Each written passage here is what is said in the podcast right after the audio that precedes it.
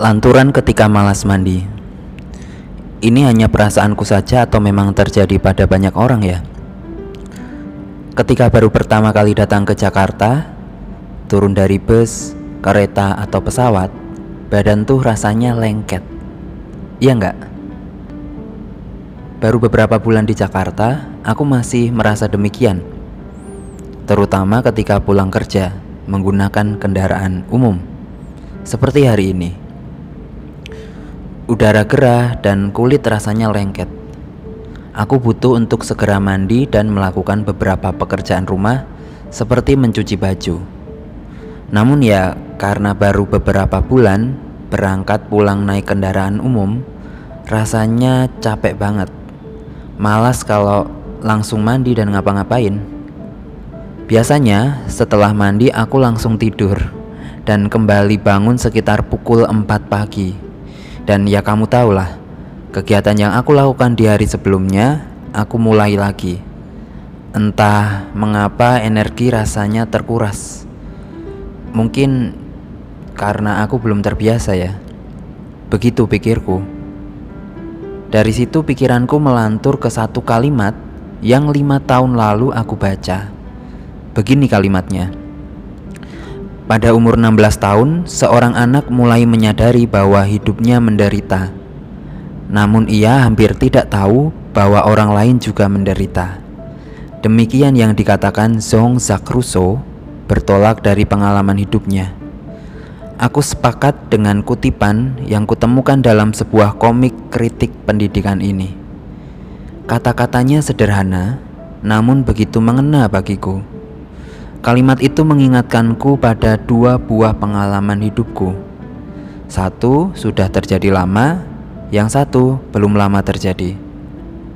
Dulu, aku bersekolah di Sekolah Menengah Kejuruan, SMK, jurusan Teknik Mesin Industri sekolah dan jurusan yang kupilih, namun bukan pilihanku. Ada kebebasan untuk memilih sebenarnya. Namun orang tuaku menyarankan untuk memilih sekolah dan jurusan itu. Pilihanku itu terjadi saat aku memasuki 16 tahun. Dan tepat seperti kata Russo, aku sadar bahwa hidup itu menderita. Bersekolah di SMK umumnya diartikan bahwa selepas lulus akan langsung bekerja, meskipun tidak menutup kemungkinan untuk melanjutkan pendidikan tinggi. Sayangnya, itulah yang terlanjur terekam dalam benakku. Bekerja dalam lingkungan industri, praktek di bengkel mesin, melakukan perhitungan-perhitungan dalam pelajaran-pelajaran, semuanya tidak mengundang minatku. Melakukan semuanya tanpa mencintai adalah sebuah penderitaan. Bagi temanku yang suka otak-atik mesin atau yang tidak suka sekalipun namun mempunyai orientasi untuk segera kerja, akan menganggap semua itu penting. Mereka melakukannya dengan serius dan senang hati. Saat itu aku merasa terjebak dalam keterpaksaan, berusaha mencintai supaya capaian akademik menaik. Nah, dalam situasi seperti ini, aku berusaha mencari alasan untuk mencintai. Aku ingat suatu ketika, sewaktu pelajaran, aku bertanya pada guru matematika, "Bu, apa sih gunanya matematika dalam kehidupan sehari-hari?" Guruku hanya menjawab, "Ya, digunakan dalam perhitungan fisika." Jawaban yang tidak membuatku puas sama sekali. Aku gagal mencintai. Aku tetap berusaha meski memang ini bukan habitatku. Praktik kerja industri semakin membuatku sadar bahwa ini bukan duniaku. Pengalaman enam bulan itu mengajarkan aku bahwa pilihan yang tidak murni dari hati mendatangkan penderitaan. Aku sadar, selepas ini harus bijak dalam menimbang-nimbang dan menjatuhkan pilihan. Supaya apa yang aku kerjakan, aku kerjakan dengan cinta. Yang kedua, Belum lama terjadi. Yap, betul. Hari ini, aku baru bekerja beberapa bulan di Jakarta. Seperti yang telah aku alami, macet, semrawut, menjadi makanan sehari-hari. Benturan kepentingan terjadi hampir di mana pun, di jalan, di lingkungan tempat tinggal, di tempat kerja, juga di hati.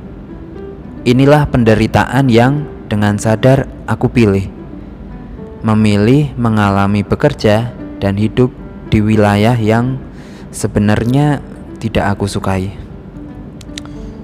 Aku menaiki angkot sepulang kerja sore hari ini. Jam pulang kerja sore sangat macet. Angkot yang aku tumpangi akan ngetem bila penumpang belum mencapai 12 hingga 13 orang. Padahal kapasitasnya 8 penumpang. Namun dengan ditambah bangku kecil dan sedikit pemaksaan, 13 orang dapat masuk dalam satu angkot. Padahal sering kali tiap penumpang membawa barang yang tak sedikit. Alhasil angkot menjadi penuh sesak, gerah, panas, lengket. Aku merasa sungguh sangat tidak nyaman. Di tengah ketidaknyamanan sore hari ini, ada seorang ibu dengan seragam. Ia terlihat mirip seorang guru. Seketika aku teringat pada ibuku. Beliau seorang guru sekolah dasar. Setiap hari berangkat pagi-pagi sekali dan pulang sore hari. Jarak rumah ke tempat kerja yang hampir 35 km ditempuh ibuku dengan bus. Aku belum pernah mengikuti ibuku berangkat dan pulang kerja. Belum pernah pula aku menyaksikan apa saja yang ibuku kerjakan di tempat kerja sepanjang hari. Namun, berada dalam angkot sore ini membuatku merasa seolah sedang mengikuti ibuku berangkat dan pulang kerja merasakan letih sepulang kerja dalam angkot yang sumpek membuatku serasa mengerjakan yang dikerjakan ibuku sepanjang hari. Bayangan-bayangan ini terus berlanjut hingga saat ini ketika aku malas dan menunda mandi serta mencuci baju. Bayangan-bayangan ini dimulai dengan ingatanku soal rasa lengket di kulit kata-kata Russo, pengalaman di SMK, hingga memperhatikan seorang ibu di dalam angkot. Proses melantur ini ujung-ujungnya mengingatkan aku bahwa tak pernah ibuku langsung bersantai sepulang kerja. Tak pernah sekalipun. Beliau langsung melakukan banyak hal, pekerjaan rumah, uh, mencuci baju, uh, menyapu, dan sebagainya. Kemudian mandi. Alhasil, aku kemudian bergerak, melakukan sesuatu, dan tidak lekas bersantai. Aku mulai menyapu lantai, mencuci baju dan tempat bekal makan, serta mandi. Capek memang, namun, sekali lagi, inilah penderitaan yang aku pilih memilih jauh dari rumah dengan berbagai macam konsekuensinya. Ketika sedang mencuci baju, aku berpikir, aku tergerak untuk tidak lekas diam, bukan hanya karena meneladan ibuku. Aku segera bergerak sebab seolah aku merasakan apa yang dirasakan ibuku, merasakan penderitaan ibuku. Dari sudut pandang yang lain, aku merasakan perjuangan ibuku.